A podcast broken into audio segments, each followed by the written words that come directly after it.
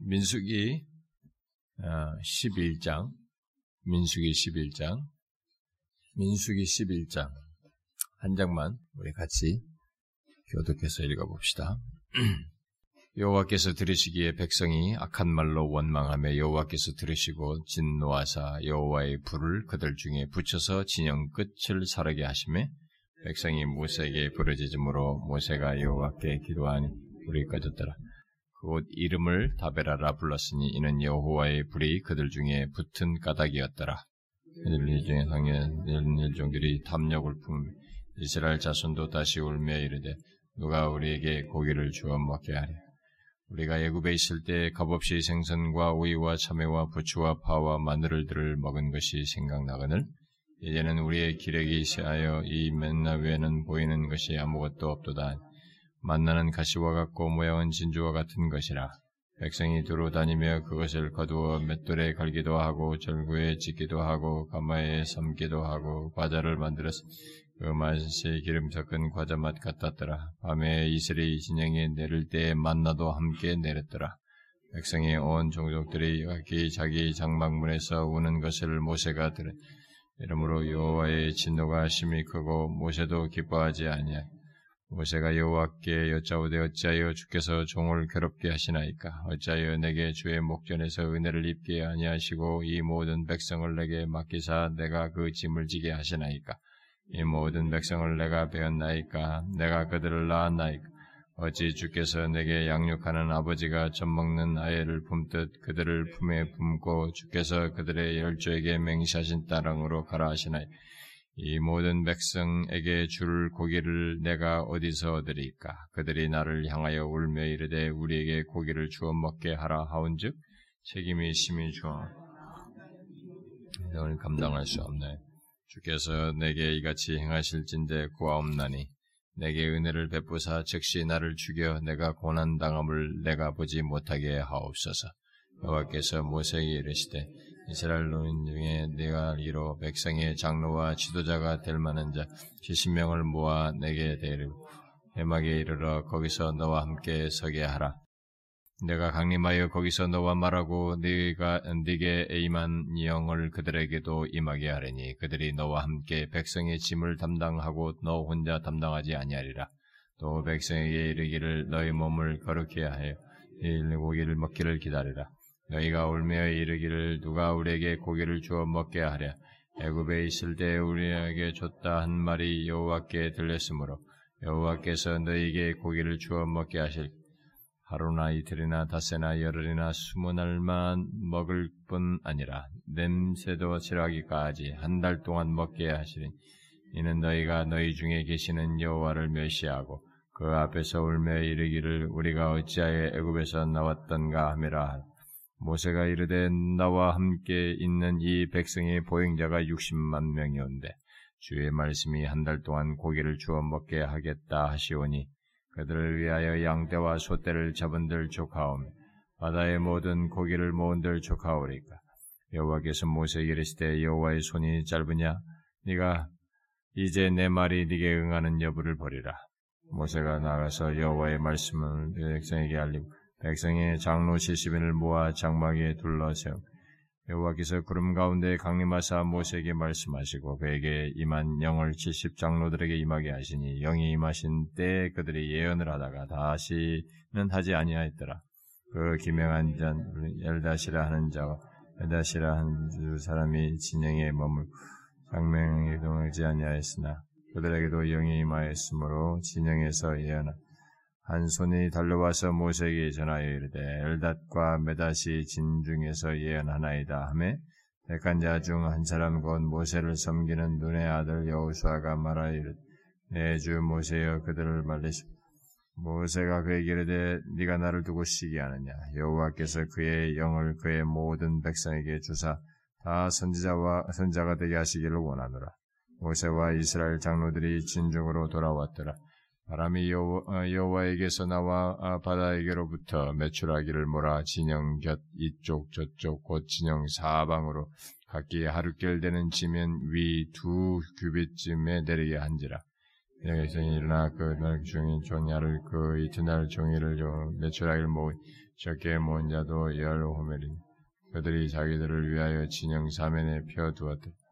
고기가 아직 이 사이에 있어 씹기, 씹히기 전에 여호와께서 백성에게 대하여 진노하사 심히 큰 재앙으로 치셨으므로 곧 이름을 기브롯 핫다와라 불렀으니 욕심을 낸 백성을 거기 장사하였더라. 다 같이 읍시다. 백성이 기브롯 핫다와에서 행진하여 아세로스에 이르러 거기 거하니라. 이 11장에 우리가 10장에서 그 하나님의 인도가 이게 어떻다는 것에 대해서 어, 이렇게 쭉 얘기를 했는데 그러고 나서 이 11장에 이런 어, 바로 하나님의 인도하심에 대한 긍정적인 내용이 쭉 나온 뒤에 11장이 곧바로 이런 내용이 나온 것에 대해서 우리는 이 과정 사이에 어떤 일이 있었는지 알 길이 없습니다. 알 길이 없는데 아, 여기서 이 기록된 것을 통해서 강조하는 것은 아, 그들이 아, 하나님이 싫어하실 그런 일을 행했다는 것, 그래서 그 그들의 행한 것을 여기 우리에게 교훈으로 주어서 어, 말을 하고 있습니다. 이걸 몇 단락으로 나누어서 어, 살펴보면 이 11장에서 우리에게 중요한 교훈을 많이 하고 있습니다. 자, 먼저 여기 1절부터 3절을 보게 되면 이스라엘 백성들이 참 하나님 앞에서 이게 막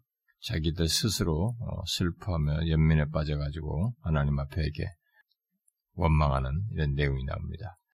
아마 아, 이 앞에 내용 이후로 약 3일 정도 진행한 뒤에 이 상황이 온 것으로 보여집니다.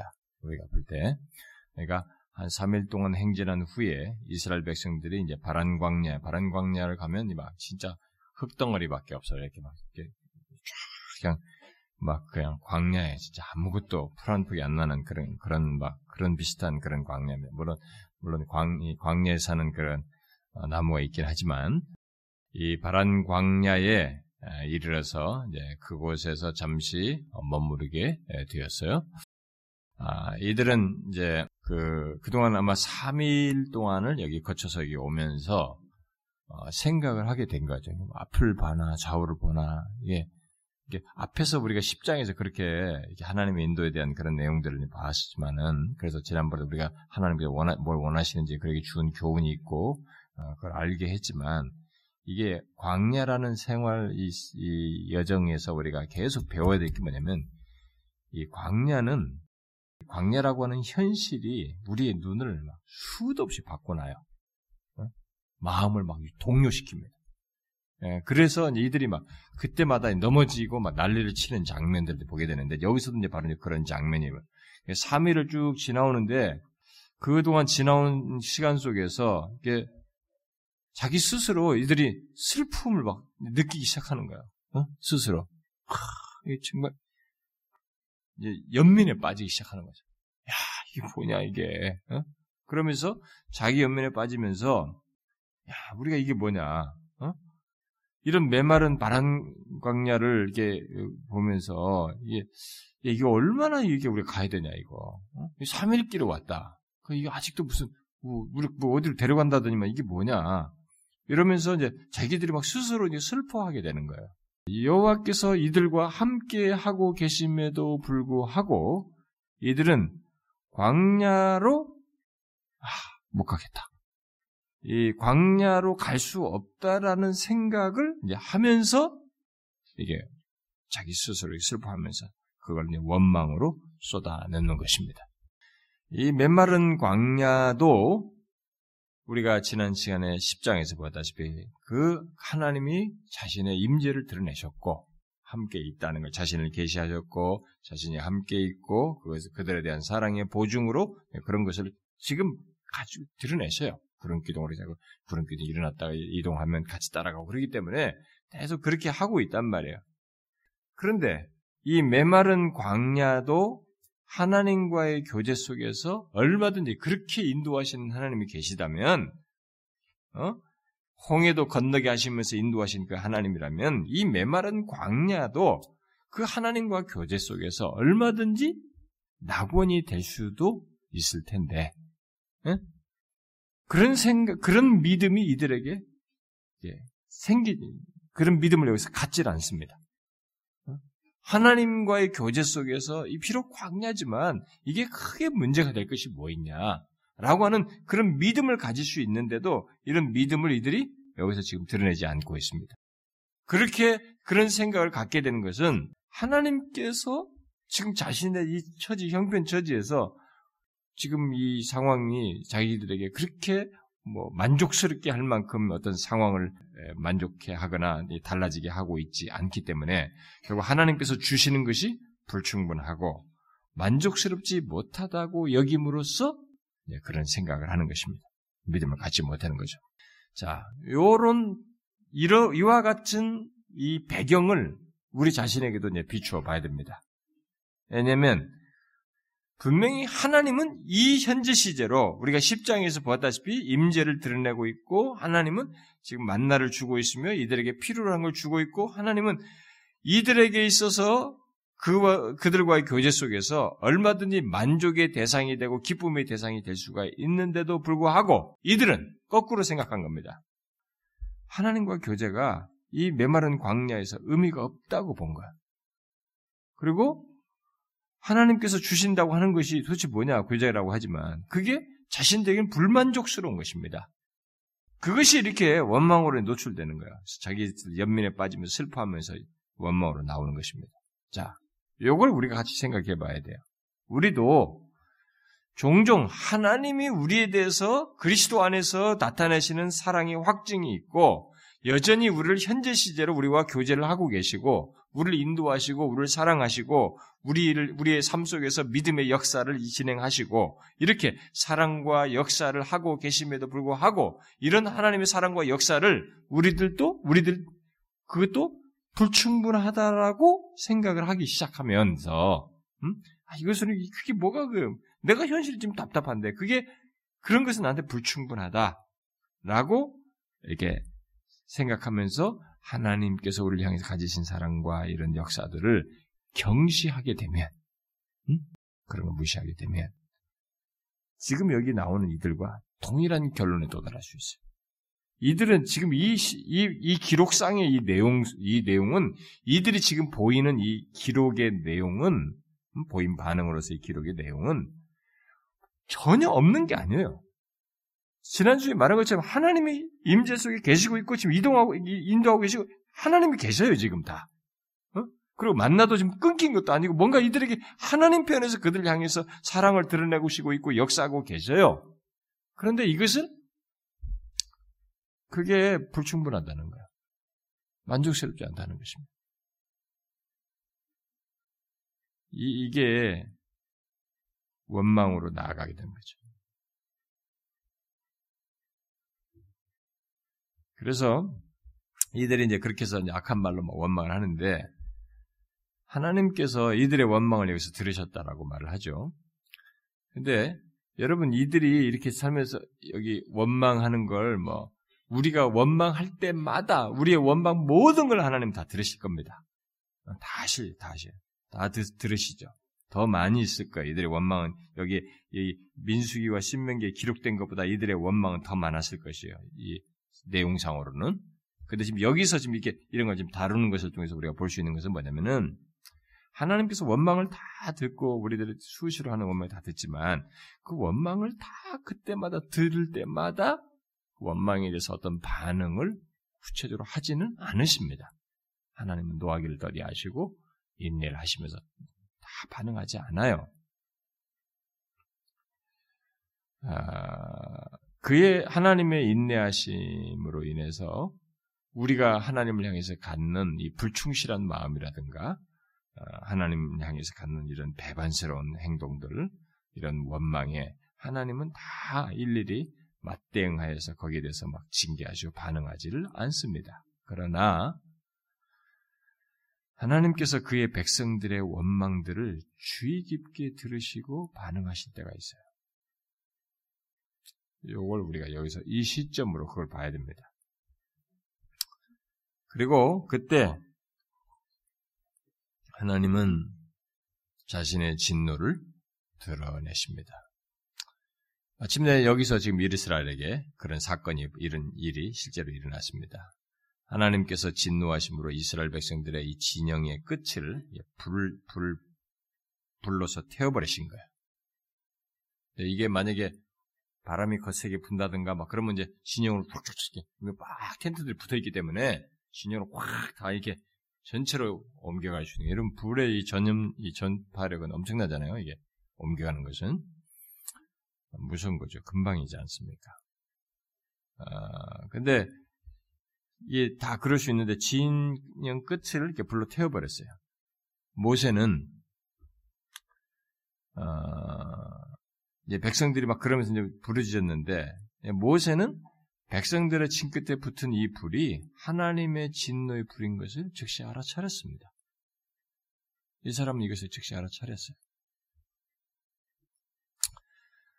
어, 그래서 어, 이 만약에 하나님께서 어, 자기 백성들에게 등을 돌리신다면 이런 원망한 것에 등을 돌리신다면 돌아서신다면 이들에게 무슨 일이 일어날 것인지를 모세는 이게 분명히 보여주는 사건으로 알았어요. 어? 당연히. 그래서 모세는 하나님 앞에 기도한 것입니다. 엎드려, 엎드린 거죠. 하나님께 기도를 했습니다. 중보 기도를 한 것입니다. 근데 이 중보 기도에 하나님은 놀랍게 응답하셔서 불을 꺼뜨리셨어요. 응? 불을 끄셨습니다. 우리는 이런 것이 오토매틱하게 되는 것이라고 생각하면 안 됩니다. 이 과정 속에서 하나님과의 과정 속에서 이 중보기도 하는 이 모세의 기도를 들으시고 하시는 행동들이에요. 이 과정 속에서 아, 그래, 이제 그것을 불을 끄셨어요. 음, 그래가지고 그 이스라엘 백성들이 이제 그 이 지역을 이곳을 갖다가 다베라라 아, 이렇게 이름을 지었습니다. 그것은 뭐 불에 탄다, 불이 난 곳, 뭐 그런 뜻이겠습니다. 어? 이런 경험을 이들이 했어요. 자, 요 경험에 있고 난 뒤에 그 다음 사건이 이제 연결돼서 나옵니다. 그러니까 사람이 어떤 하나의 사건이 있었어요. 이 사건이 교훈이 돼야 된다는 거예요. 음, 잘 보셔야 됩니다. 아, 우리에게 어떤 일이 있었다 이게 좋은. 예, 하나님께서 우리를 우리들의 죄악에 대해서 이렇게 밝혀주시고 깨닫게 하신 게 있었다. 근데 이게 교훈이 안 될 때는 그것이 어떤 결과를 가져오는지 우리가 이제 뒤에 내용에서 봐야 됩니다. 자, 그래서 이름까지 줬어요. 다베라라고. 자, 그 다음에 이제 4절부터 9절을 보세요. 어, 이 징계가 끝난 뒤에 백성들이 어, 이 징계를 통해서 어, 자신을 드러내신 예, 일종의 하나님의 임재예요. 달리 말하면 또 하나님의 영광이라고 말해도 됩니다. 어? 이런 하나님의 임재나 어떤 영광을 보고도 다시 불평하기 시작합니다. 여러분, 하나님께서 자신의 어떤 것을 드러내셨는데, 거기서 그것을 통해서 뭔가를 알게 하시는 일을 계시를 하신 것인데, 드러내셨는데, 이게 우리에게서 하나도 교훈이 되지 않고 무시가 된다거나 이것을 유익이 되지 교훈이 되지 않는다고 할 때는 여러분 그것은 가벼운 일이 되지 않아요. 대체적으로 교훈이 안 되면 우리는 그 하나님을 시험하는 행동을 연속선상에서 대체로 하게 됩니다. 다시 말해서 우리의 죄성을 더 드러내는 쪽으로 가게 돼요. 그게 교훈이 안 되면. 여기서 이제 그런 장면을 보게 된 것입니다. 이들은 자기 연면에서 벗어나지 않았습니다. 어? 벗어나지 못했어요. 어, 자기 연면에 빠지면 여러분 어떤 식으로든 어떤 뭐 환경으로 인해서든 뭐 이런 비교에 의해서든 자신이 처한 처지를 생각하면서든 어떤 식으로든 자기 연민에 빠지면 사람은 예, 정확한 것과 옳은 것을 분별하지 못해요. 음? 자기 연민은 대단히 무섭습니다. 우리의 이 시각을 굴절시켜버려요. 그러니까 무엇을 붙잡아야 되고 무엇을 놓아야 되는지, 어떤 것을 소유하고 어떤 것을 소유하지 말아야 되는지, 예? 이런 것들을 분별하지 못해요. 알지를 못합니다. 그러니까 자기 연민을 버릴 때야, 아, 이게, 이거, 이거, 이거 잡으면 안 되는구나. 이건 이렇게 해서는 안 돼. 이건 버려야 되는구나. 이거를 이걸 붙잡아야 되는, 이걸 소유해야 되는, 이런 게 알게 되는 것입니다. 그래서 교회 안에서 신앙생활 하는 사람들 중에 자기 연민에 자주 빠진 사람들은요, 그 사람들은 그 순간은 헤매게 돼 있어요. 그리고 헤매게 돼가지고 이, 이 사람을 사랑으로 대해야 될 것을 미움으로 대하고, 어? 이게 옳은 것인데 옳은 것을 못하고 이게 부정적인 쪽으로 행동을 한다든가. 이런 식으로 행동이 이게, 이걸 못해요. 굴절돼 있어가지고. 그러니까 이걸 이들이 지금 그 연속선상에 그런 행동을 보이는 것입니다. 음, 이것뿐만이 아니에요. 여러분 우리 일상 삶을 잘 보세요. 우리들이요 자기 연민에 빠지면 이게 분별을 못해요. 뭘 옳고 그런지 어떻게 이게 되는지 몰라요. 그냥 계속 그 연속선상에서 자기의 본성을 드러내버려요. 자기잖아요. 자기. 이 자기가 강력하게 이렇게 품어 나온다고. 근데 그게 이제 죄를 품어내는 자기로 된단 말이에요. 자기 연민 속에선 이 드러내는 자기는 죄를 품어낸단 말이에요. 이들은 자기 연민에 빠져가지고 하나님이 아, 자신들의 기쁨이 되지 않는다면 이게 이거 뭐 우리도 마찬가지예요. 우리들이 자기 연민에 빠져가지고 하나님이 우리의 기쁨이 되지 않는다면 우리는 하나님이 주신 이 모든 생명의 선한 것들, 지금 하나님께서 주신 선한 것들, 생명의 이런 선한 것, 생명의 선한 것들을 다 자기를 위한 무엇으로 바꿔버려요. 그러니까 이제 탐욕스러운 욕망으로 그걸 발전시켜 버립니다. 일반적으로 보면은 하나님이 지금 주신 이 좋은 조건들이 가지고 있어 준 게 있단 말이에요. 어떤 하나님이 주신 이 생명, 어, 생명이 선한 것이 이것은 어디까지나 좋게 사용해서 하나님과의 관계 속에서 그 주신 것들을 오히려 누려야 되는데, 음? 자기 연민에 빠지다 보니까 하나님이 하나도 나에게 기쁨이 되지 않는 거야. 오히려 불만스러운 거지. 그러니까 이런 선한 것조차도 어떤 쪽으로 바꾸냐? 이것을 탐욕스러운 욕망으로 이렇게 발전시켜 버려요. 자격이 있는 선한 것들을. 그래서 점점 자신 안에서 이렇게 더 어, 변화되었던 점진적으로 마음이 변화가 이르게 나서 비천한 것들, 다시 말해서 이런 피조물의 하찮은 것들, 어? 떻게 보면 가치가 덜하고 없는 것들, 이런 것들을 가치 있는 것으로 여겨요. 잘 보세요. 우리가 자기 연민에 빠지면은 자기가 그렇게 붙들고 막 이렇게 막 해도 사실상은 자신이 가치 없는 것을 가치 있는 것으로 여겨요. 그래서 심지어 그런 것들을 하나님보다 더 가치 있게 여겨요. 하찮은 것들. 자기 연민에 빠지면 왜냐면 자기의 관점에서 모든 걸 하기 때문에. 특히 게다가 어떤 계기가 딱 주어지면 이것은 더 죄를 이렇게 증폭시켜요. 더 죄를 크게 노출해. 음? 부정적인 반응으로서 더 노출된단 말이에요.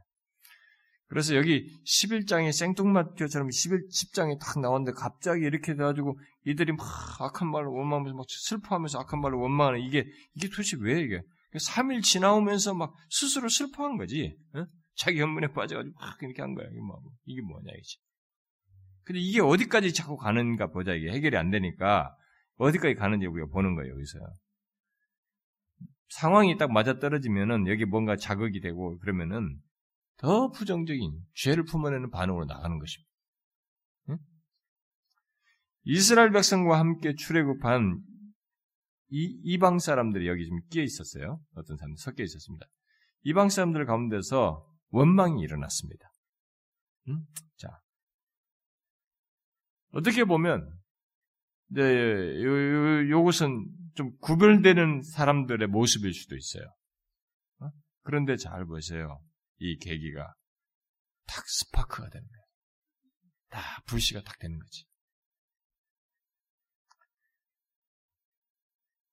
이제 이, 이 사람들은 이제 이스라엘과 함께 출애굽한 이 이방 사람들 이들은 이들이 원망한 것도 지금 문제가 되는 거예요. 왜냐면은 이스라엘이 원망을 해서 여호와의 불이 그들의 진영 끝을 태워 가지고 사르는 것을 보았고 그렇게 사르시는 하나님의 임재, 그런 하나님의 영광의 현현을 이들이 보았어요. 음? 그것이, 그것이 있었던 걸 봐. 그리고 그때 모세의 기도로 불로 그것을 끄는 것을 보았어요. 이게 신적인 하나님의 어떤 간섭 속에서 있는 일이었던 것을 알게 되었습니다. 그러면 하나님이 지금 현재라고 하는 이 상황에 대해서 모든 걸 개입하여 계신다는 것을 보여준 장면이에요, 모든 게. 그랬음에도 불구하고 이들은 대담하게 불평을 한 것입니다. 어? 여기서 음, 불평을 늘어놓았어요. 그런데 문제는 이 불평이 영향력을 미쳤어요. 여기 보니까. 어떻게 해요? 이 불평이 온 이스라엘 백성들에게 영향을 미쳤어요. 여러분, 이게요, 여기서 11장 1절부터 3절에 이런 상태가 있으니까 영향력이 확 수용된 것입니다. 영적으로 깨어있어 봐요. 하나님의 은혜가 충만하고 하나님이 어떤 분이시냐고 하나님 옆에 더 하나님의 기쁨이 되고 이런 것이 충만해 있어 봐요. 이게 분별이 돼요. 그게 안 되고 지금 자기 몸에 빠져 있으니까 이게 탁 스파크가 있는 선한 영향력은요, 거룩한 영향력은 이게 가만히 있는데 그냥 쉽게 오질 않아요. 감정만으로 오질 않습니다. 거룩한 영향력은 천인격의 반응 속에서 와요. 그런데 부정적인 악한 영향력은 감정만 동하면 와버려요, 그냥. 알았어요? 여러분 그걸 아셔야 됩니다. 그래서 교회에서나 우리 크리스천 공동체 안에서 부정적인 영향을 싹 누가 있는데 금방 받는 사람들은 감정이에요, 그 사람은. 그 사람은 신앙적으로 정상적인 신앙의 태도를 그 수용하는 게 아니에요. 감정에 의해서 동료가지고 막 그래 같이 가지고 빨려 들어간 거예요. 100%그 사람은 시험에 들어간 것입니다.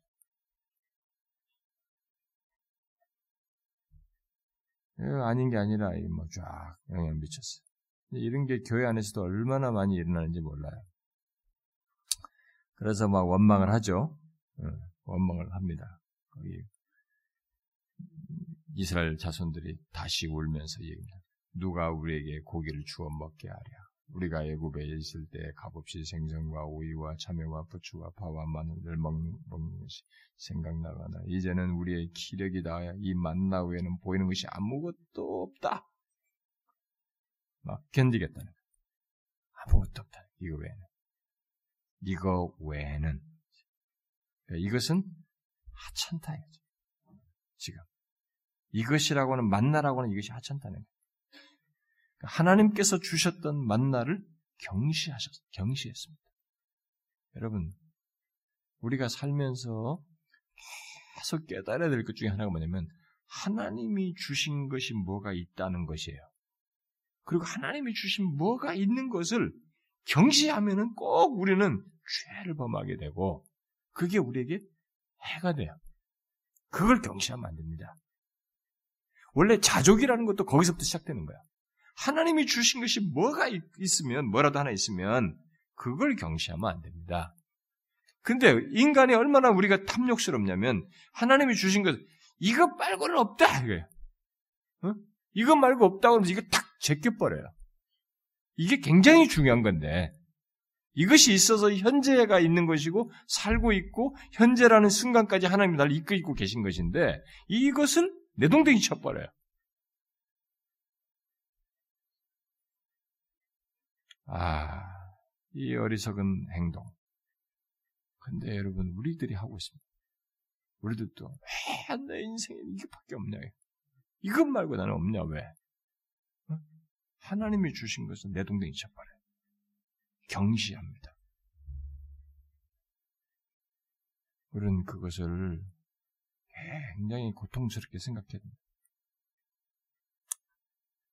이들은 만나를 먹는 먹음으로 기력이 다해가지고 마치 병들어서 죽기라도 할 것처럼 생각하면서 불평해요. 그런 일이 벌어지지도 않아요. 하나님께서 다 그렇게 살리겠다고 하셨기 때문에 가난까지 데려가겠다고 했기 때문에 뭐 당연히 그때까지 살 거예요. 그런데 지금 현재 시제로 막 죽을 것처럼 어? 병들어 죽을 것처럼 그러니까 우리들이 얼마나 이런 데 사실 엄살이 심하잖아요. 지금 현재 하나님 주신 것이 있는데 막 이것밖에 없다 그러면서 이제 나는 죽었단 말이지. 내 인생이 뭐냐 말이지. 어? 나 끝장났다 말. 곧장 막 금방 끝나고 죽을 것처럼 우리가 그렇게 얘기해 버린다는 거야. 하나님 앞에. 이게 아니다는 거죠. 이들은 현재 시제로 계속 나타내시는 하나님의 은혜, 지금 현재 시제로 그들에게 나타내시는 하나님의 은혜의 어떤 내용, 심지어 그 은혜의 부유하심이 있거든요. 왜냐하면 하나님이 계시기 때문에 함께 계시고 있고 임재해 계시기 때문에 그게 하나님의 은총의 어떤 내용이 있는 거예요. 이런 하나님의 은총의 부유하심을 이들이 못 보는 거예요. 자기 연민 속에서. 자기 연민에 빠지니까 이게 안 보이는 거야. 응? 하나님의 은총의 부유하심이 있는데 지금 현재 시제로 그게 있거든요. 하나님 계시잖아요. 지금 현재 시제로. 기도가 우리 10장에서 봤지 않습니까? 그게 현재로 있단 말이에요. 근데 그것을 못 봐요.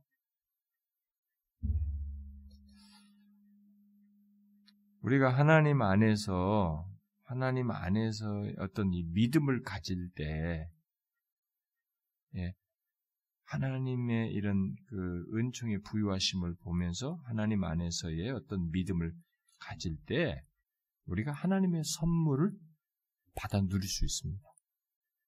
그게 없으면요, 하나님의 선물을 받아들이지 못합니다. 하나님 안에서 선물을 받는 지름길은 뭐냐면, 하나님 안에서의 믿음을 갖는 거예요. 이렇게, 이, 이게 믿음을 내던지지 않고, 그걸 견고하게 갖는 것입니다.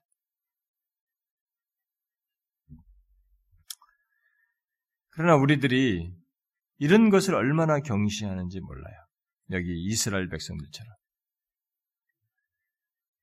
이스라엘 백성들은 하나님께서 내리신 만나, 하나님께서 주신 만나를 먹는 것보다 하나님의 은총이 결핍된 애굽에서의 풍성하다고 나름대로 생각한 음식을 더 먹고 싶어 했습니다. 그러니까 어떻게 보면 이 만나는 여기에 보이는 지금 여기 이 사람들이 언급한 이런 내용, 예를 들어서 생선, 오이, 참외, 부추, 파, 마늘, 요것과 비교해 보면 덜 풍성해 보입니다. 그렇죠? 근데 이제, 근데 여기서 이제 가치에, 이 가치의 중요한 것은 뭐냐? 양쪽에 비교를, 이 사람들이 볼 때 외형적으로 이런 가치를 이쪽보다 만나는 뭐, 빠먹고 부시고 해봐, 튀고 뭐 해봐야 그 가지고 계속 하는 건데, 이거 하나와 이 여러 개 종류를 놓고 보면 우리가 시각적으로나 맛과 어떤 그 내가 체감하는 면에서 확실히 예굽에서 먹었다고 하는 것이 풍요로워요. 이 만나에 비해서. 근데 지금 이들은 지금 가치 개념을 신자로서 하나님의 백성으로서의 가치 개념이 좀 틀려 먹었다는 거야. 왜? 만나는 특성이 뭐예요? 하나님께서 내리신 만나요. 하나님의 은혜의 산물이에요. 은총의 산물이에요. 그런데 이건 뭡니까 이쪽에? 이 애굽에서 먹었다는 건 뭐예요? 그건 하나님의 은총이 결핍된 애굽에서의 풍성한 음식이에요. 어떤 게 가치가 있는 거예요? 여기에서 우리가 다 넘어지는 것입니다.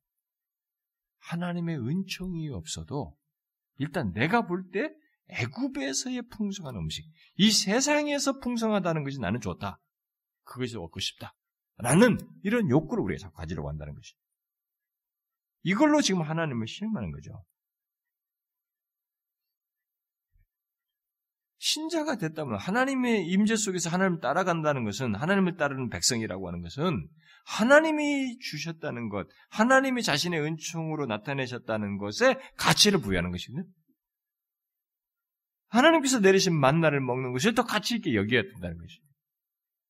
왜냐면 여기에는 애굽에서 먹었다고 해봐야 풍성하다 보야 그것은 노예적인 상태요. 이게 미래가 보장이 안 돼 있는 거예요. 근데 여기 하나님이 주시는 것은 우리의 관계 속에서 교제 속에서 주는 것이어서 이게 지속성이 있는 거예요. 그리고 하나님이 모든 것을 이것을 주시는 것 안에서 우리의 삶에 책임지는 굉장한 것들이 감추인 것이 다 내포되어 있어요. 무엇보다도 출처 자체가 근본적으로 다르기 때문에 가치가 다른 것이에요. 네, 이걸 모르는 것이죠. 자, 그런 시각에서 우리에게 한번 생각해 봐야 됩니다.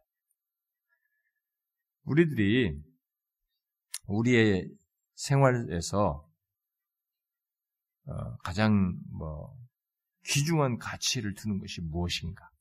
내가 살아가면서 삶 속에서 우리의 생활에서 귀, 가장 귀중한 가치를 두는 것이 가치를 부여하는 것이 무엇인가 하는 거예요.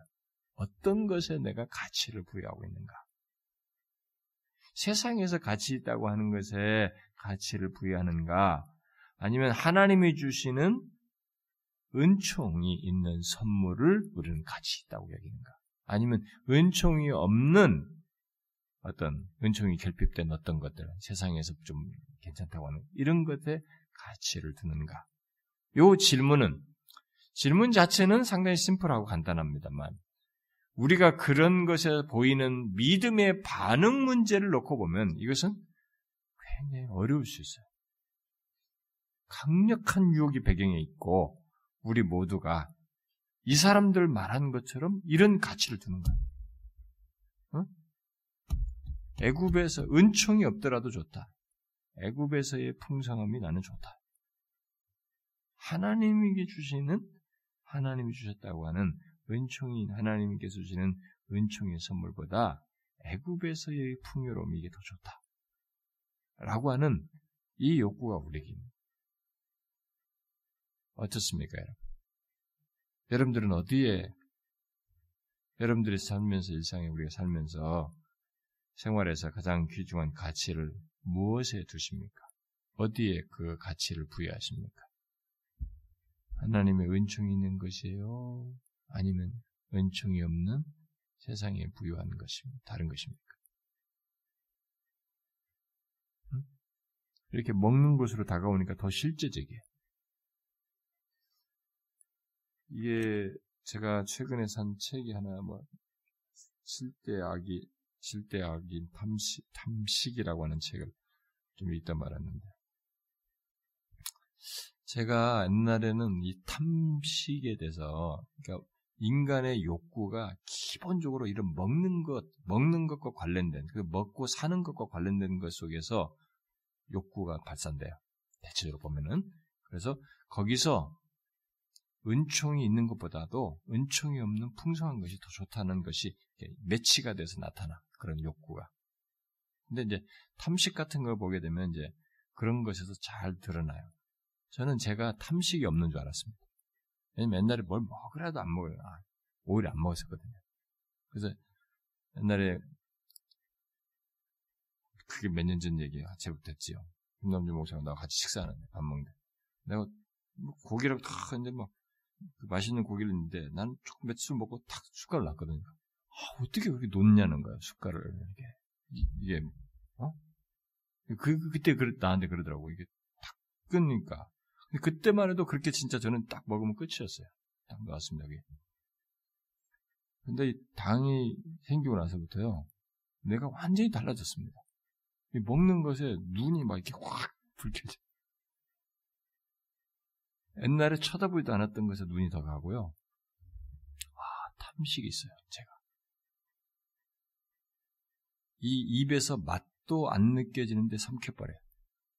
워낙 내가 오늘 식사도 오늘 빠르지만 내가 뭐 군대에서부터 상황병을 하다 보니까 1, 2분 만에 먹고 빨리 상황실로 들어와야 돼요. 그러니까 뭐 밥 먹는 게 아니었어. 그냥 이 집에 집어넣는 거지. 그게 버릇이 아직도 있어가지고 빨리 삼켜버리면. 근데 이제는 여유가 있잖아요. 천천히 먹어도 되는데 탐식이 있어요. 먹는 것이. 그 이들이 이런 식으로 먹는 것으로 얘기한 것이 있잖아요. 이게 어디로 사실 이런 걸로써 자신의 본심을 드러내냐면 은총이 없는 부유함이라도 현재 시제로 내 본능적 욕구를 채우는 것이면 그것이 더 좋다. 하나님이 주신 만나보다도 그게 애굽에서 먹는 은총 없는 부유한 풍성한 음식이 더 좋다. 이렇게 실제적으로 이렇게 끌, 사람이 끌려가는 거예요. 거기에 돈 문제가 결부되거나 누구를 어떤 사랑하는 사람을 끼거나 내 욕구를 채우는 것이나 뭐가 있거나 이런 것이 끼어들면 이게 똑같아요. 이, 이들의 반응을 보일 수 있는 겁니다. 그래서 제가 묻는 겁니다. 우리는 질문을 던져야 되는 것입니다. 내가 일상에 살면서 내가 귀중한 가장 귀중한 가치를 어디에 두느냐는 거예요. 은총 없는 풍성한 것에 두느냐? 아니면 하나님과 관련된 것에 두느냐? 하나님의 은혜가 은혜가 있는 것에 두느냐는 거야. 한번 봐야 돼. 자, 이렇게 질문해 보면 이제 우리는 진짜 내가 그렇게 가치를 가지고 있, 갖게 되면 이제 그것은 우리 모든 면에서 이제 달라질 수 있는 겁니다. 그러니까, 여러분들이 하나님 앞에 기도하는 거라든가 하나님 앞에 나오는 것이라든가 뭐 예배한다든가 아니면 무슨 신앙적인 행위다 또 주님께서 은혜 주시는 이런 방편들이다 이런 것들을 하찮게 여길 때는 어? 대체적으로 하실 때는 그런 것보다 내가 어디 가서 뭘 밖에 나서 즐기고 뭘 뭐 하고 뭐 하는 거 있죠. 이게 더 가치 있다고 여기는 것은 그게 지금 벌써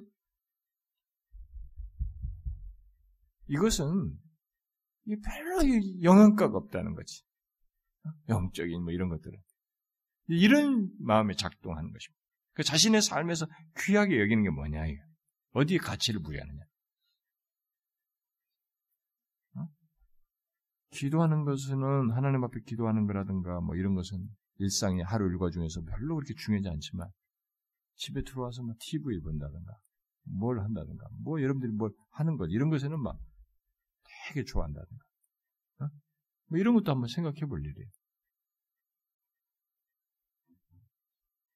음, 여러분들 유혹이 있잖아요. 우리 유혹이랑 일상의 생활 속에 나를 깊이 나를 잡아먹는 유혹 있잖아요.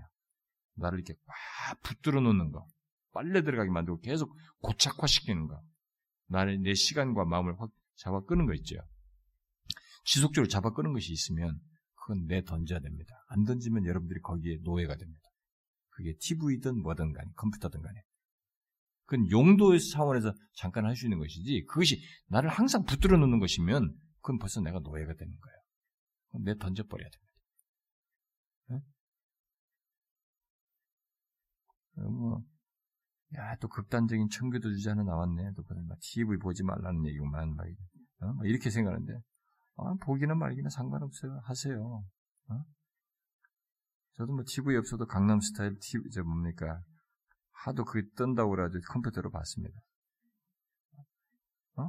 볼라면 볼 수 있죠. 근데 문제는 그것은 일시적으로 어떤 사실이 그렇다는 것을 한번 볼 수 있는 거지. 그것이 나를 잡아 끌 수는 없는 거예요. 자기가 끄는 것이면 그건 내 던져야 된다고요. 왜냐면 그런데 잡아 끄는데 그렇게 종속될 정도 가치 부여를 하면서 정작 중요한 건 말이죠. 하나님의 은혜와 관련된 것에는 가치 부여를 하지 않는다. 이게 문제가 되는 거예요. 그러니까 이렇게 이런 식으로 이런 행동을 하는 거예요. 어떻게 하나님 임재가 있는 자리인데도 이럴 수가 있냐 이거. 사람이 이렇게 무너집니다. 예배 시간에 와서 은혜 받고 해서도 똑같은 말짱 두루묵이지.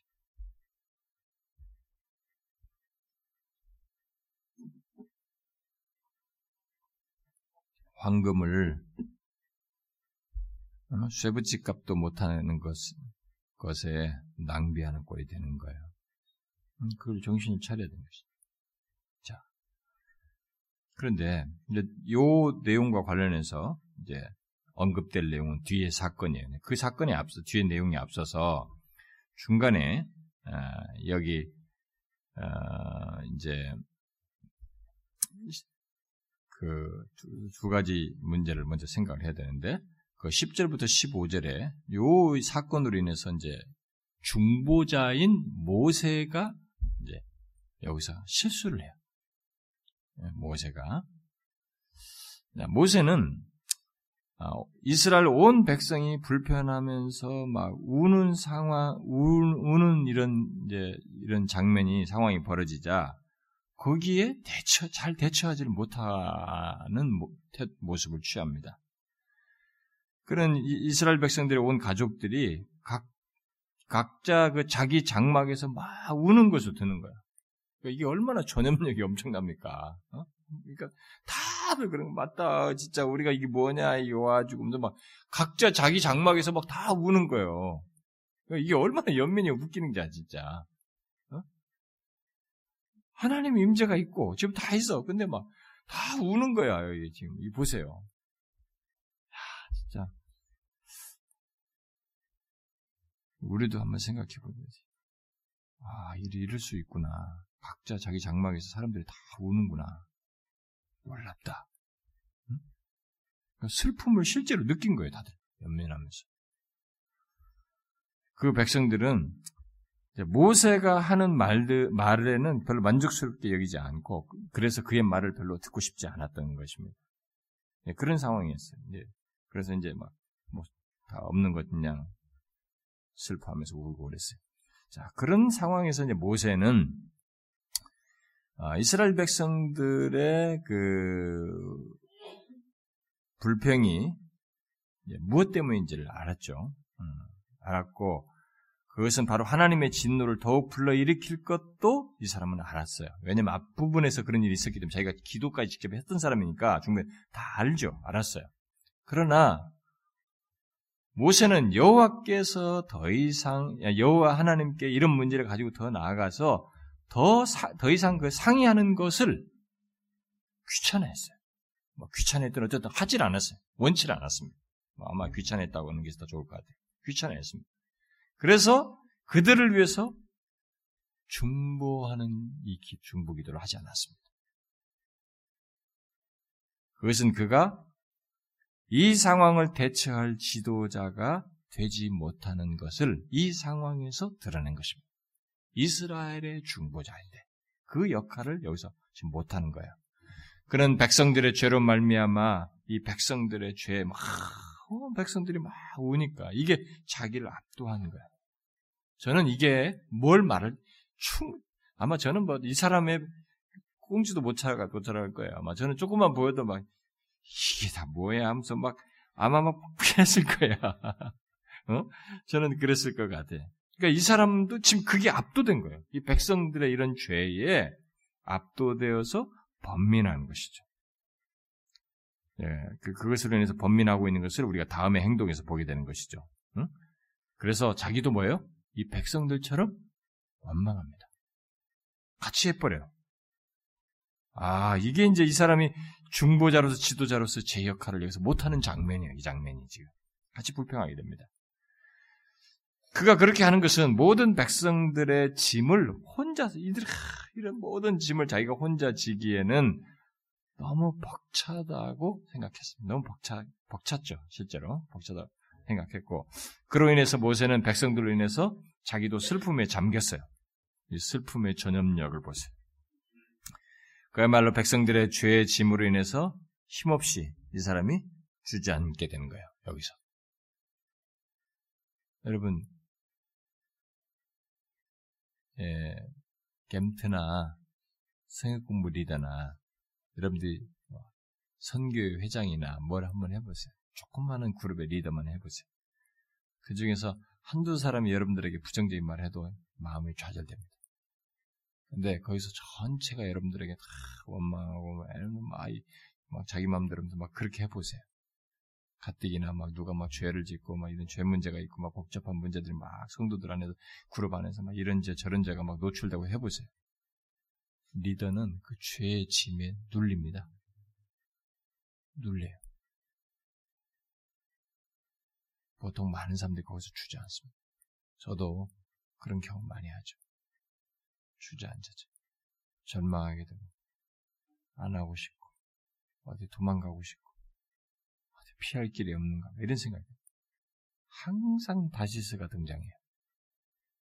아, 그 다시스는 위험한 곳인데 항상 그때 딱 유혹거리로 나타나요. 그러니까 사단은 다시스 제공의 전문가예요. 응? 항상 우리가 영심한 다시스는 쳐다보면 말해야 돼요. 근데도 우리가 매력이 있어요. 그러니까 뭐 내가 조금만 힘들면 아, 뭐 없나 어디 좀 다른 데좀 가. 막 돌파고 떠나고 싶고 뭐 어디 어떻게 하고 싶어. 그때 사단이 딱 다시스를 제시합니다. 다시스는 무역이 많고 거기는 어, 사람들이 범람하고 이렇게 활발한 도시이고 뭐 여러 가지 번창하는 그런 곳이 매력 있는 도시예요. 그걸 딱 던지는 거지. 하나님이 막았기 때문에 못 가는 거야. 막지 않으면 그거 뭐 여러분 항상 명심해야 됩니다. 여러분들이 그런 인생 살다 보면 뭐 힘들 때가 있잖아요. 뭐 또 뭐 마음에 안 들고 주면 그럼 뭐좀 다른 거 없나? 다른 거 없는 거 뭔가 눈을 한번 딱 돌리고 싶다고 그러면 딱 다시스가 나타납니다. 그걸 사단이 알아서 잘 합니다. 여기 입시요 대령합니다. 딱 길을 열어요. 덜컥 따라가면 안 되는 것입니다. 네, 보통 그렇게 할 때 마음이 많이 좌절되죠. 여기 또 좌절되기도 하죠. 이 지금 모세가 그렇습니다. 그래서 그도 불평합니다. 그게 11절부터 15절 내용이에요. 얼마나 애절합니까? 아마 교회에서 조금이라도 누구 섬겨본 사람들, 사역자들, 뭐 영혼을 섬기면서 소갈이 한 사람들은 이 말이 무슨 말인지 절절하게 다가옵니다. 여호와께 말합니다. 어찌하여 주께서 종을 괴롭게 하십니까? 어찌하여 내게 주의 목전에서 은혜를 입게 아니하시고 이 모든 백성을 내게 맡기사 내가 그 짐을 지게 하십니까? 왜 제가 저들의 짐을 져야 합니까? 이 모든 백성을 내가 임신했습니까? 어? 내가 그들을 낳았습니까? 어찌하여 주께서 내게 양육하는 아버지가 젖 먹는 아이를 품듯이 그들을 품에 품고 어? 저렇게 말도 안 듣는 저들을 품고 징징 짜고 타끔만 나오면 저렇게 불평하는 저들을 품고 그들의 열조에게 맹세하신 땅으로 가라고 하십니까? 이 모든 백성에게 줄 고기가 내가 어디서 얻습니까? 아니 저렇게 고기를 달라는데 어디서 그 고기를 얻습니까? 그들이 나를 향해서 울며 이르되 우리에게 고기를 주어 먹게 하라 혼즉 책임이 심히 중하여 나 혼자로는 이 모든 백성을 감당할 수가 없습니다. 주께서 내게 이같이 행하실진데 구하옵나니 은혜를 베풀어 주십시오. 그 은혜는 나를 빨리 좀 데려가 주십시오. 나 죽고 싶습니다. 나를 죽여서 내가 고난당함을 내가 보지 않게 하옵소서. 여러분 엘리야도 죽여달라고. 막 누워가지고 하나님의 사자가 와서 또 먹이, 먹이 줬는데 또 눕잖아요. 응? 아, 우리가 성경에서요, 이 하나님의 종들의 이 영적인 딜레마를 살펴보면 아주 정말 재밌습니다. 바울도 그래요, 바울도. 바울도 그 감옥에서 그렇게 믿음이 경고하면서도, 야, 누구 좀 데려와라. 위로받고 싶어. 교감하고 싶은, 교제하고 싶은. 어? 뭐, 저 친구들이 뭐, 회심 얘기 운운하면서 신자는 뭐, 이런 영적 침체 같은 거 없이 쫙 가야 된다고 하는데 그건 싹박은 거짓말이에요. 거짓말이에요. 무슨 소리 하는 거야? 인간이 무슨 완전한 인간인가? 한번 구원받으면 막쫙 상승곡 쓰다면서 천국을 향해서 가는가? 천만의 말씀이에요. 이렇게, 이런 거, 이런 일이 오는 겁니다. 엘리야 같은 경험이 하는 거예요, 여러분. 우리가 인간입니다. 근데 문제, 중요한 건 뭐냐? 그 자리에 하나님이 계시다는 거예요. 여기도 하나님 나타나잖아요. 엘리야도 거기 하나님이 오는 거예요. 그게 하나님 백성의 엄청난 특권이에요. 우리가 절망하고 있을 때, 하, 없습니다. 못하겠습니다. 그게 하나님이 계세요. 지난주 그 성유사님 말한 그, 어? 풍랑 만났을 때도 예수님이 계신 거죠. 우리에게 있는 것입니다. 중요한 것은 어쨌든 이 사람이 지금 원망을 하는 거죠. 앞 사람들 같이 가야죠. 힘들다, 이게. 죽여달라 는 거지. 여기서 모세는 일단 중보자로서 실패하는 모습을 보입니다. 중보자로서 좋은 정상적인 모습은 아닙니다.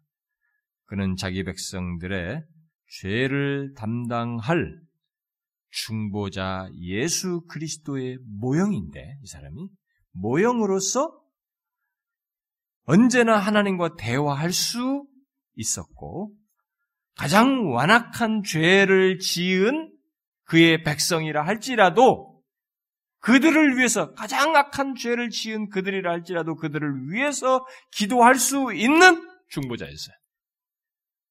비록 이들이 가장 악하다 할지라도 그들을 위해서 중보할 수 있는 그런 대상이에요. 그런 존재였어요. 그런 위치에 있었어요. 그런데 그것을 그렇게 하지 않았습니다. 그런 면에서 이 사람은 여기서 중보자로서의 어떤 실패하는 모습을 보인 것입니다. 그에 반해서 예수 그리스도는 어떻습니까? 우리의 중보자신 예수 그리스도는 어떻습니까? 히브리서 기자가 말한 것처럼 모세보다도 나은 것이지. 아론보다 누구보다 나은 것이. 왜? 우리 중보자 예수 그리스도는 이런 실패나 약함이 없는 거예요. 그래서 우리를 중보하고 이끄는 데 있어서 예수 그리스도는 전혀 주저앉는다거나 뭐 좌절한다거나 못하겠다거나 포기한다는 이런 일이 없다는 것이죠. 우리를 반드시 중보하신다는 겁니다.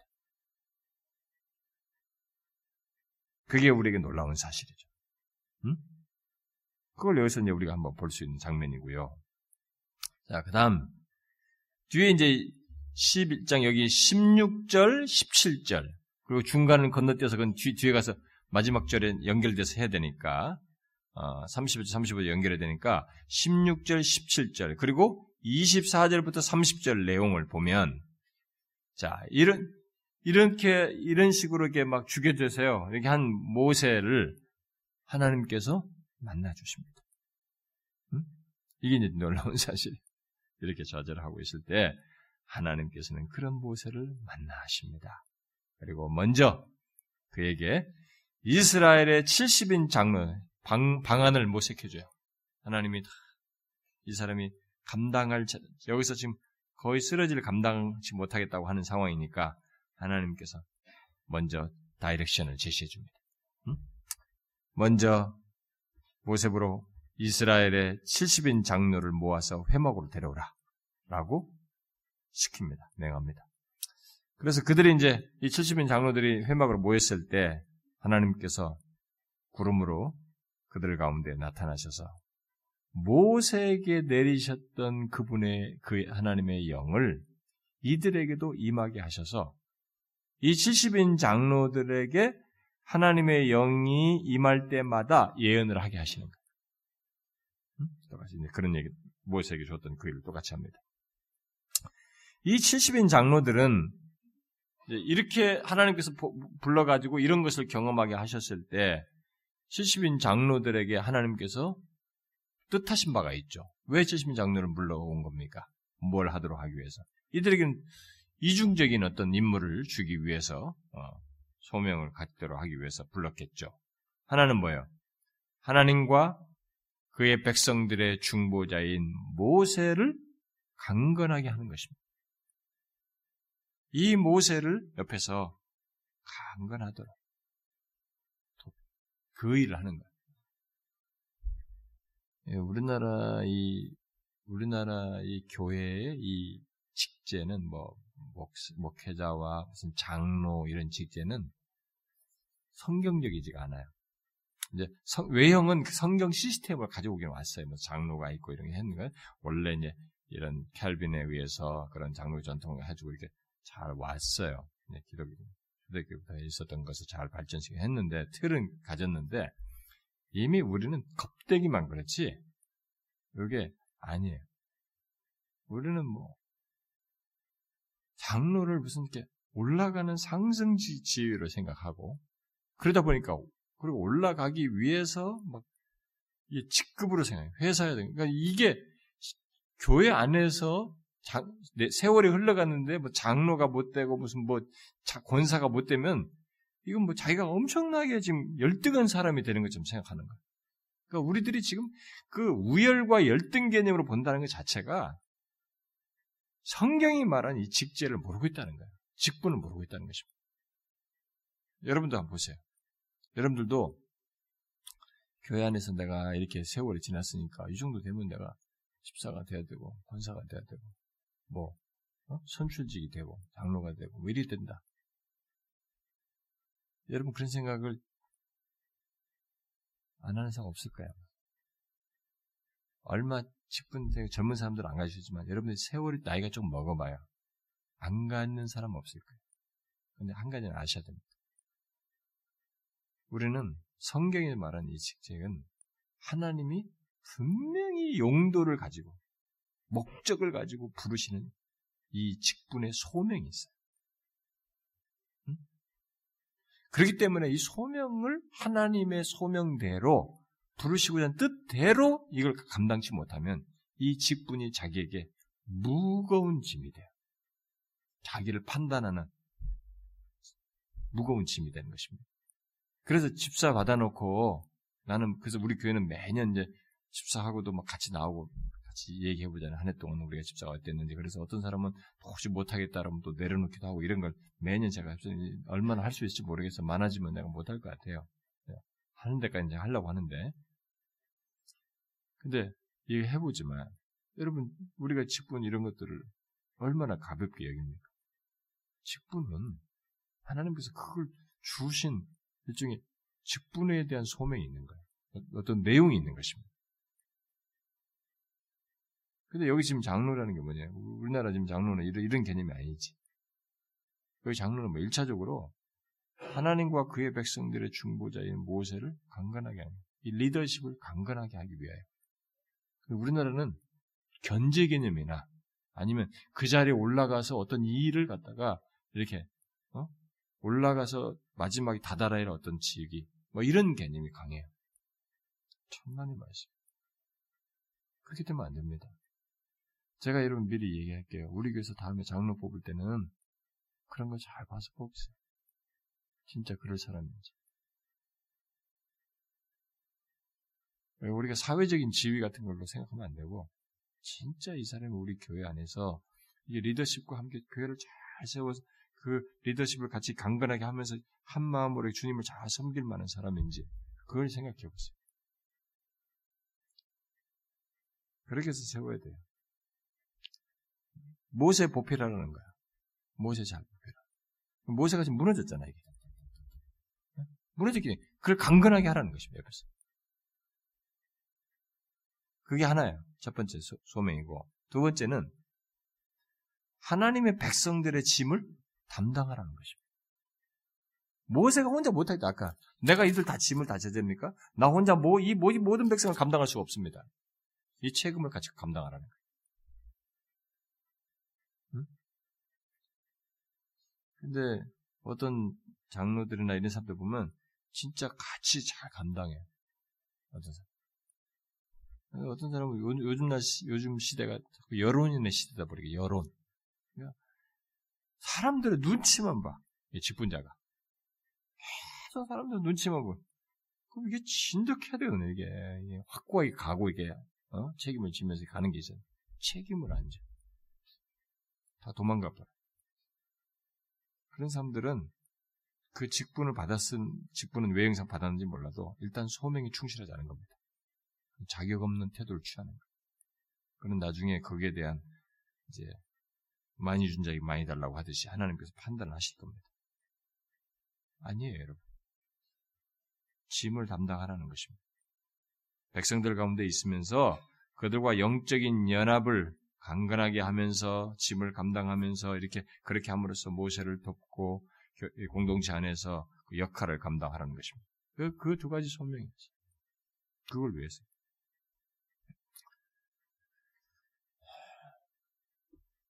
특히 이들은 모세를 도와서 그가 백성들의 유익을 위해 하나님께 나아가는데 큰 힘이 되도록 어? 그렇게 옆에서 역할을 감당하도록 했습니다. 근데 저도요 지금 빨리 좀 누가 우리 교회에서 장로 좀 빨리 되면 좋겠는데 정말 사람이 없어서 우리가 지금 못 하고 있는데 진짜 됐으면 좋겠어요. 제가 이 얘기할 상대가 없습니다. 어떤 거. 사역자들은 뭐 사역적인 차원에서 얘기하지 전체적으로 또 교회에 좀 같이 책임도 져가면서 이렇게 말할 수 있는 사람이 있어야 되는데 그게 없어요. 우리 목회 지원팀, 뭐 재정팀 이 사람들은 언제나 헌상을 하고 또 보증을 써야 되니까 자기들이 보증 쓸 수 있고 뭐 이런 사람들이 주로 이제 하게 됩니다만 진짜 저는 좀 힘듭니다. 좀 도와줄 사람이 있으면 좋겠어요. 이런 용도에서 같이 하면 좋겠다. 근데 실제로 하나님께 백성들의 유익을 위해서 하나님께 나가는데 큰 힘이 되는 거죠. 이 70장로들. 그런데 여기 재밌는 것은 하나님께서 이 예언자로서 두 사람이 더 있으면 거론, 특별히 거론되고 있어요. 이 사람들이 70명 중에 포함된 사람은 아니라고 보고는 거예요.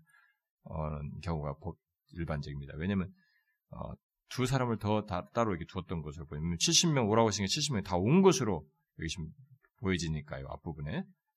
어, 예언자로서 두 사람을 더 선택을 했다고 봐져요. 왜냐하면 어, 이 두 사람이 별도로 예언한 내용을 여기서 기록하고 있으니까요. 그런데 여우수아가 이 예언하는 소리를 듣고 두 사람이 예언하는 소리를 듣고 모세에게 그들을 좀 금하도록 요청을 한 겁니다. 근데 모세가 오히려 그것을 책망해요. 응? 음, 왜 여호수아가 기뻐하지 않았을까? 모세는 네가 난 뭐 시기해서 그러냐? 뭐 이렇게 말을 했는데 진짜 그것이 있었는지 아니면 저들이 출처가 불분명하다고 여겨져서 그걸 우려해서 한 것인지 모르지만 여호수아가 왜 그것을 반대했는지 진짜 시기해서 그랬는지 모르겠습니다. 모세는 오히려 기뻐했어요. 오히려 모세는 가능만 하다면 주께서 허락만 하시면 이스라엘 백성 전체가 여호와의 영, 영을 받기를 원했어요. 왜 그랬을까요? 모세가 여호와의 영을 받아보니 받, 받아서 이렇게 이런 것을 하게 되니 마치 선자가 돼서 이렇게 되니까 뭘 알아요? 하나님의 마음 알죠. 하나님의 뜻 잘 알죠. 이렇게 반대할 일이 없는 거야. 어? 모두가 좀 그랬으면 좋겠다. 하나님의 영이 장로들에게 임했던 것, 임하여서 자기를 돕고 하나님의 마음도 헤아려서 하나님의 원하심을 잘 알고 행했듯이 이들도 그를 받아가지고 다 그랬으면 좋겠다.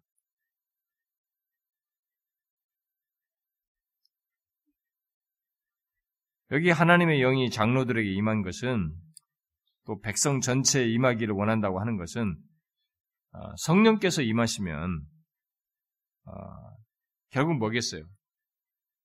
특별히 이 모세와 장로들이 게 하나의 일체가 되듯이 성령께서 임하셨을 때 보통 공동체 전체에게 임했을 때 성령께서 하시는 일 중에 뭡니까? 유니티예요. 하나 되게 하는 것입니다. 통일성을 갖는 거예요. 그러니까 모세야말로 전체가 그래가지고 우리가 그런 일체성을 갖는다면은 통일성을 갖는다면 얼마나 좋겠어요. 성령의 통일성 통해서 그 분명한 통일성이 있으면은 좋겠다는 거죠 오히려. 그러므로 이 교회 리더와 함께 하나님께로 나아가는데 이렇게 일체성을 갖는 거, 이런 통일을 이루지 어, 못하는 그런 일이 있게 되면 만약 어떤 사람이 그 사람은 성령이 하나 되게 하시는 것을 힘써 지키지 않는 것입니다. 공동체가 여기서도 지금 그래 그 모세가 지금 원하는 것이에요. 그리고 지금 장로들에게 임했을 때도 그걸 드러낸 것이니 우리가 교회도 지금 똑같단 말이에요. 교회가 이 리더와 함께 하나님께로 나아가는데 이런 통일성을 갖지 못하고 거기에 어떤 이게 나눔이 있다든가 이게 서로가 따르지 못하는 이런 것이 있게 될 때는 그럼 그 사람이 뭐겠어요? 그 사람이 우리가 에베소 4장 1절에서 말하는 성령이 하나 되게 힘써 지키라고 그랬잖아요. 성령이 하나 되게 하시는 것을 힘써 지키지 않는 것이에요. 성령이 지배를 따르지 않는 것입니다. 근데 오늘날 우리 교회들이 너무 이상하게 이런 교회론을 자꾸 알지 못하고 성령의 이런 일체성을 갖게 된 성령의 역사를 사람들이 소멸하고 무시하기 때문에 많은 문제들이 파당이 생기고 사람들을 세는데 여러분 정상적으로 생각해 보세요. 제가 지금까지 우리 교회에서 사역하면서 수도 없이 얘기했지만 저는 목회 원칙입니다. 제가 그리고 제가 이것은 아주 최초의 전도사 시절부터 제가 가지고 있던 신념이었어요. 제가 제일 힘들었던 게 뭐냐면 저를 축구라고 따르는 사람이었습니다. 그게 제일 힘들었는데 저는 지금까지도 사역하면서 제가 말씀을 잘 가르치고 바르게 인도해서 이 사람을 그리스도의 제자가 되게 하고 주님을 더 잘 믿는 사람으로 만드는 것. 그런 사람이 제자가 되도록 하는 것에 제가 사용되지 원하지, 제, 제에게 속한 제자, 저를 잘 따르는 사람을 만들고 싶지 않아요. 여러분, 그게 없을 것 같아요?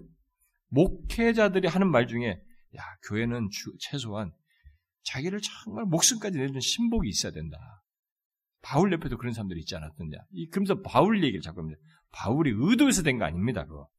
그 관계 속에서 자연스럽게 된 거예요. 성령께서 하셔서 한 것이지. 근데 저는, 그러면서 목사들이 그런 얘기를 합니다. 그런 사람이 있어야 된다고. 어떤 때는 저도 그게 필요해 보여요. 어? 같이 말이라도 통하고 좀 대화하고 좀, 어? 그래서 그렇게 힘이 돼준 사람이 있었으면 좋겠어요. 왜냐면 저도 인간인지라 푸념 떨거든요. 근데 우리 행정 사역자한테는 떨어요, 제가. 야, 이씨, 뭐야, 다 죽을 때입니다, 제가. 하고 싶습니다. 저는 지금까지 제 신념이에요. 저는 제 사람 안 만듭니다. 지금까지 그래 본 적도 없어요. 그런 의도를 가져본 적이 없습니다. 저를 영국 유학시켜준 사람도 제가 그들을 제 사람 만들어서 그들 영국 보내준 거 아닙니다. 외면상으로는 누가 그렇게 봤을지 몰라도 저는 전혀 그런 의도 없었어요. 그들이 은혜 받고 나서 저에게 요청한 거예요. 말해준 겁니다. 유학 보내준 거예요. 그런데 교회 안에는 사역자나 리더나 어떤 사람이든 자꾸 사람들 자기 사람을 만드는 사람들이 있어요.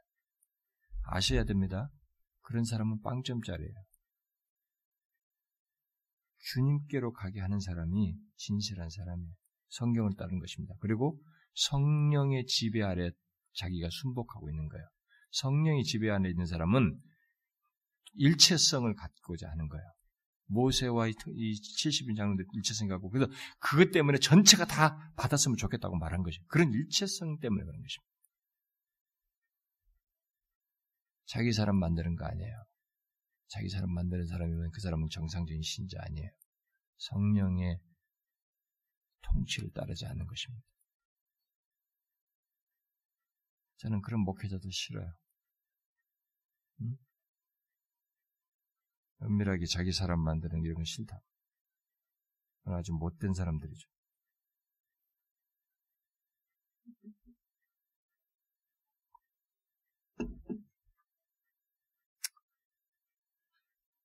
여기 모세와 70인 장로 그리고 어, 이 여기 저그 어, 뭡니까 여기 70인 장로에게 임한 영은 이건 하나의 예표적이고 예언적인 하나의 성격을 가지고 있습니다. 뭐냐면은 결국 앞으로 모든 신자들이 그리스도와 성령으로 연합하는 날이 올 것이라고 하는 것을 예언하는 것입니다. 예표하는 것이죠. 그래서 실제로 그리스도 안에서 성령이 부어지잖아요. 여기 모세와 70인 장로에게 성, 주의 영이 부어져서 일체성을 갖는 것처럼 이것은 그런 것의 예표예요. 나중에 에? 우리가 그리스도 안에서 성령이 임하시잖아요. 성령이 우리에게 부어져 가지고 예수 그리스도를 믿는 자들이 성령을 받은 자들이 이렇게 하나가 되지 않습니까? 연합하게 되잖아요. 그것에 대한 예표예요. 예언입니다. 단지 모세와 70인 장로 그리고 그리스도와 그를 믿는 우리 그리스도인 사이의 차이는 모세는 이 70인 장로들의 도움이 필요했지만 그리스도는 우리의 도움이 필요 없어요. 그 없이 중보하시면서 그분의 통치 아래서 우리를 일체감 있게 성령을 통해서 한 몸으로 이루시고 역사하신 거죠. 자, 어, 어쨌든 성령을 받은 자, 어, 그 성령을 소유한 자는 70인 장로가 모세와 이 모세를 도와서 통일성을 갖는 것과 같은 특징을 갖는다는 것. 그걸 우리가 알아야 됩니다. 성령을 소유했다는 것은 다른 성, 성, 성령을 소유한 다른, 성, 다른 사람과 이렇게 같이 통일성을 갖는 특징을 갖는 것입니다. 그래서 다른 영을 가진 사람은 분리의 영이에요. 아십니까? 기독교는 다릅니다. 거짓 영을, 다른 영을 가진 사람은 분할을 해요. 분리합니다. 하나가 안 돼요. 일체가 자꾸 안 됩니다. 뭔가 자꾸 나뉘어요. 그 사람은 성령이 아닙니다. 성령이 순전하게 따르고 있는 것이 아니에요. 다른 영이거나 성령에 불순종하고 있거나 둘 중에 하나입니다. 그 다음에 여기 마지막에 내용 봅시다. 11장 18절부터 23절과 그 다음에 31절부터 35절이 서로 연결된 내용이죠. 자, 하나님께서 이제 먼저 모세를 만나가지고 70인 장로 문제로 가지고 이제 해결해 줬어요. 그렇게 하라고, 도우라고. 그 다음에 하나님께서 두 번째, 이제 이 마음이 무너진 모세를 위해서, 음?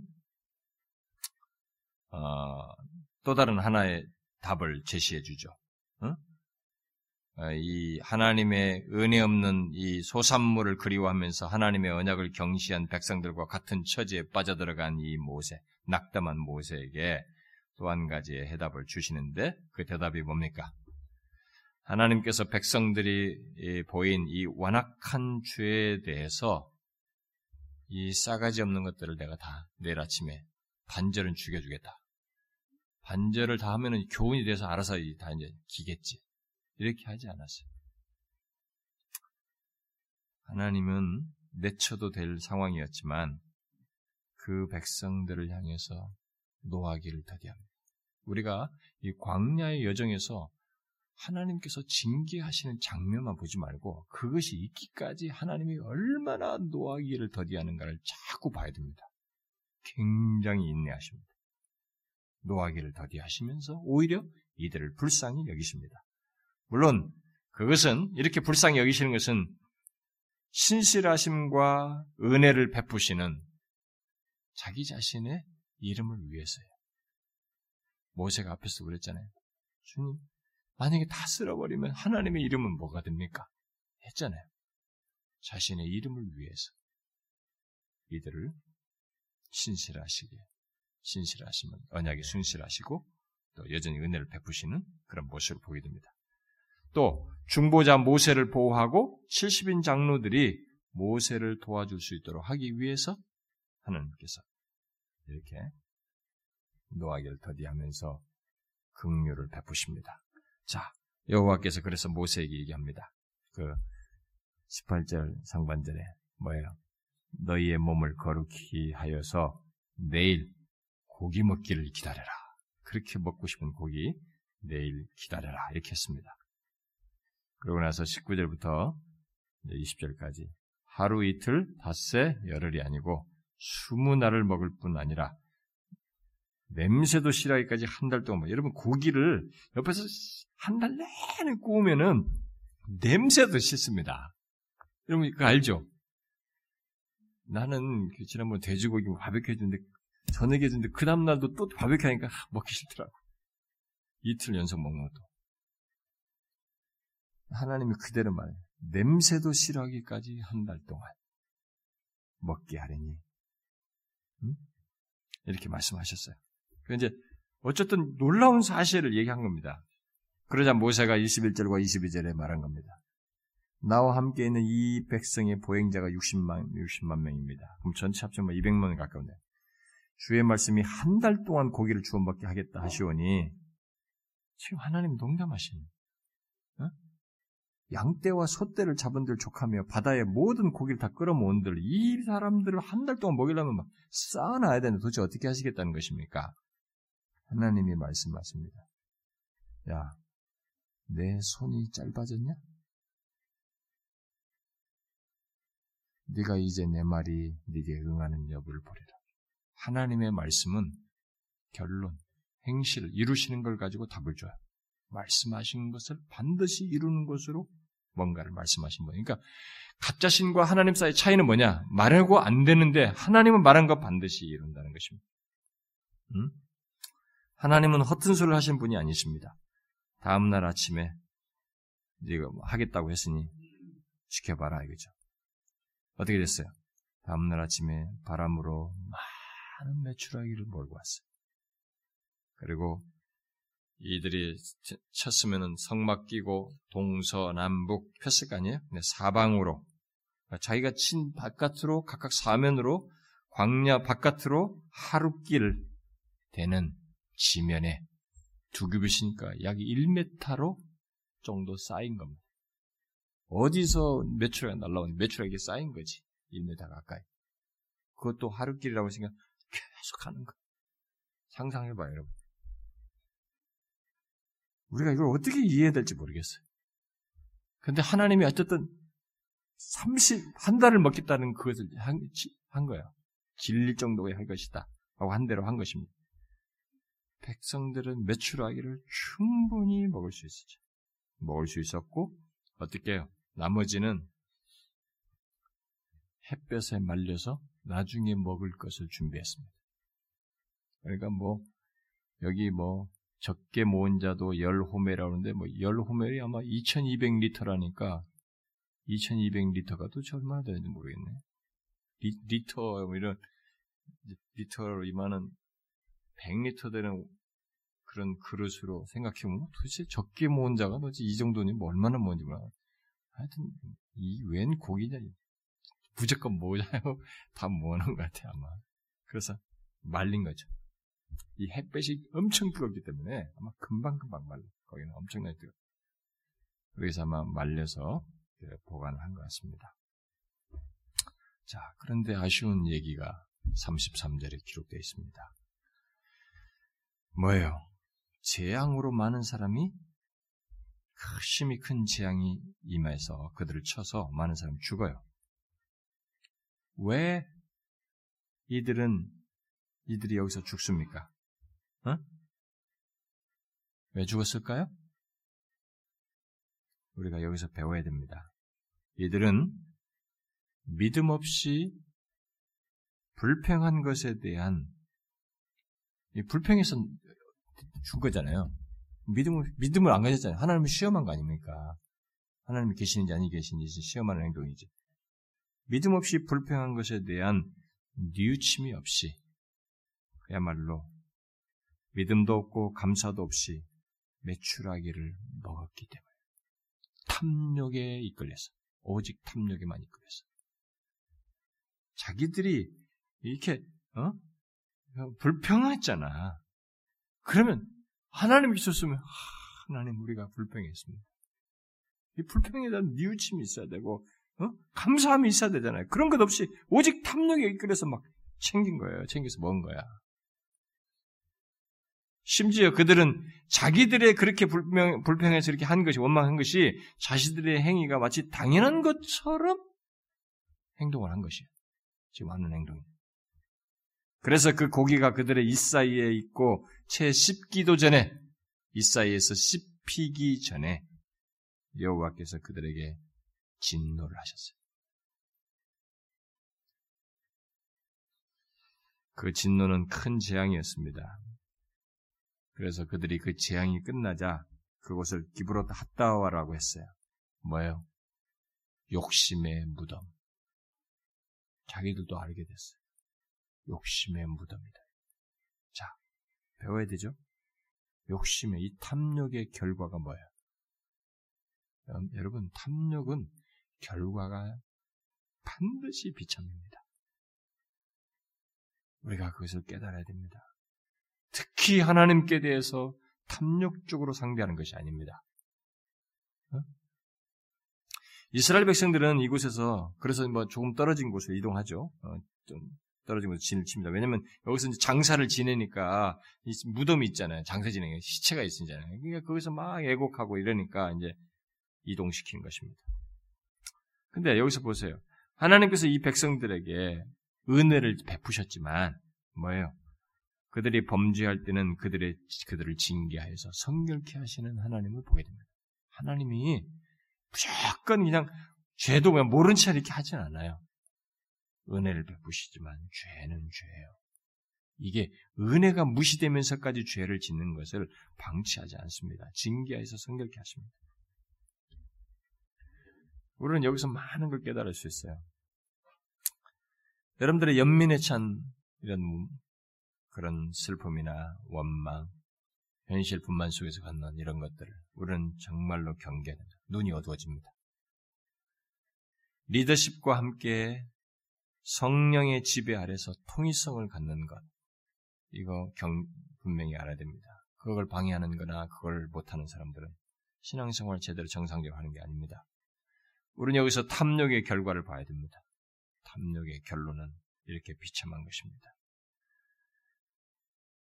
아, 이 죄악된 우리에게 어떤 선한 일이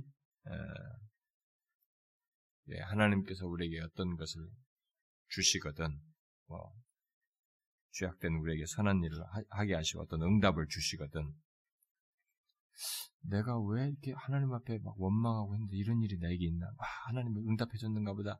해줬다는 것만 좋아하면 안 됩니다. 우리가 착각해 대부분 뭐 어디 내가 뭐라고 하나님 불평해서라도 뭐가 했는데 들어댔다 이거야. 와 됐다. 깜빡 그냥 잊어버려. 과거를 잊어버리고 이것 자체에 함몰돼요. 여기만 도취됩니다. 도취되지 마세요.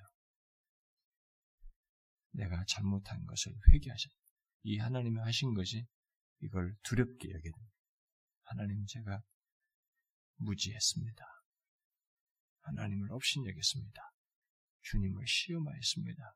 믿음 없었습니다. 감사가 없었습니다. 저를 용서해 주십시오. 그 가운데서 이걸 받아야 돼요. 그걸 여기서 배워야 됩니다. 이런 경험이 있습니다. 실제로 신자들의 삶 속에 이런 경험이 있습니다. 어떤 사람은 그걸 자랑해요. 하나님 내가 원망했는데도 하나님 내 들어줬다 이게. 그럼 어떻게 계속 원망하라는 얘기예요? 원망해서라도 하는 게 얻어내라는 얘기예요? 그건 아니에요. 하나님의 그 임재는 무서운 겁니다. 우리에게 교훈하는 겁니다. 뭔가를 계시하는 겁니다. 하나님은 정상적인 관계를 가져야죠. 비정상적인 것을 자꾸 정상적인 것을 생각하면 안 되는 것입니다. 하나님은 하나님이에요. 우리는 정말 인간입니다. 하나님이 부르시면 오늘라도 가버려요.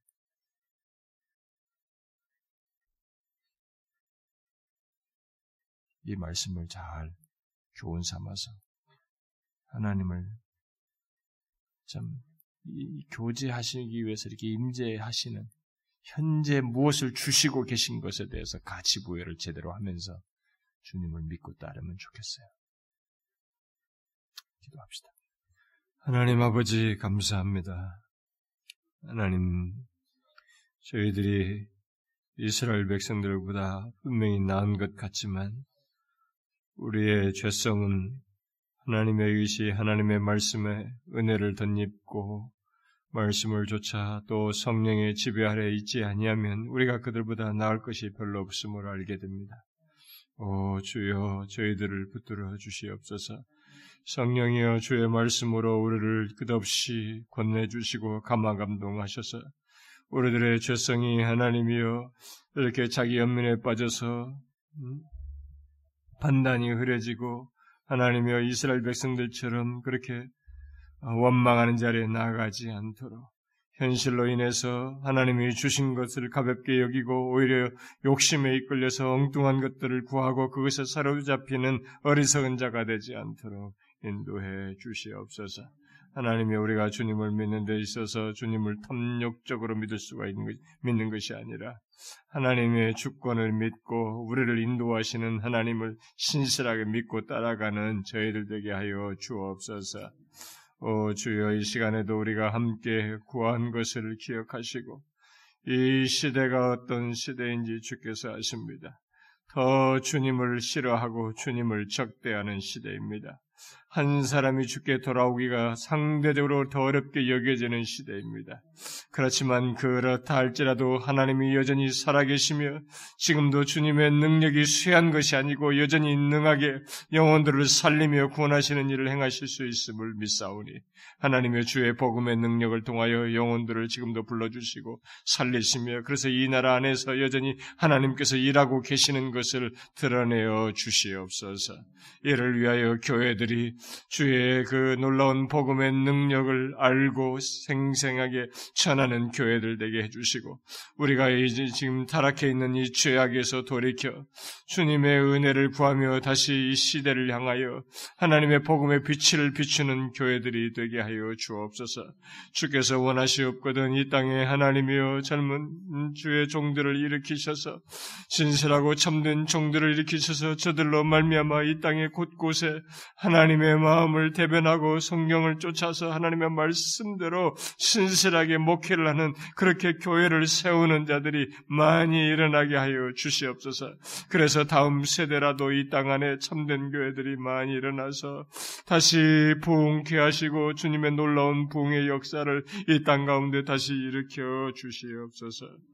오 주님이여 우리 교회가 이 땅에서 하나님의 쓸모 있는 교회가 될 수 있도록 우리를 불쌍히 여겨 주시고 우리에게 무엇인가 하나님의 그 생생한 역사를 우리로 하여금 알 수 있도록 하나님께서 우리에게 다가오셔서 역사해 주시고 일으켜 주시옵소서.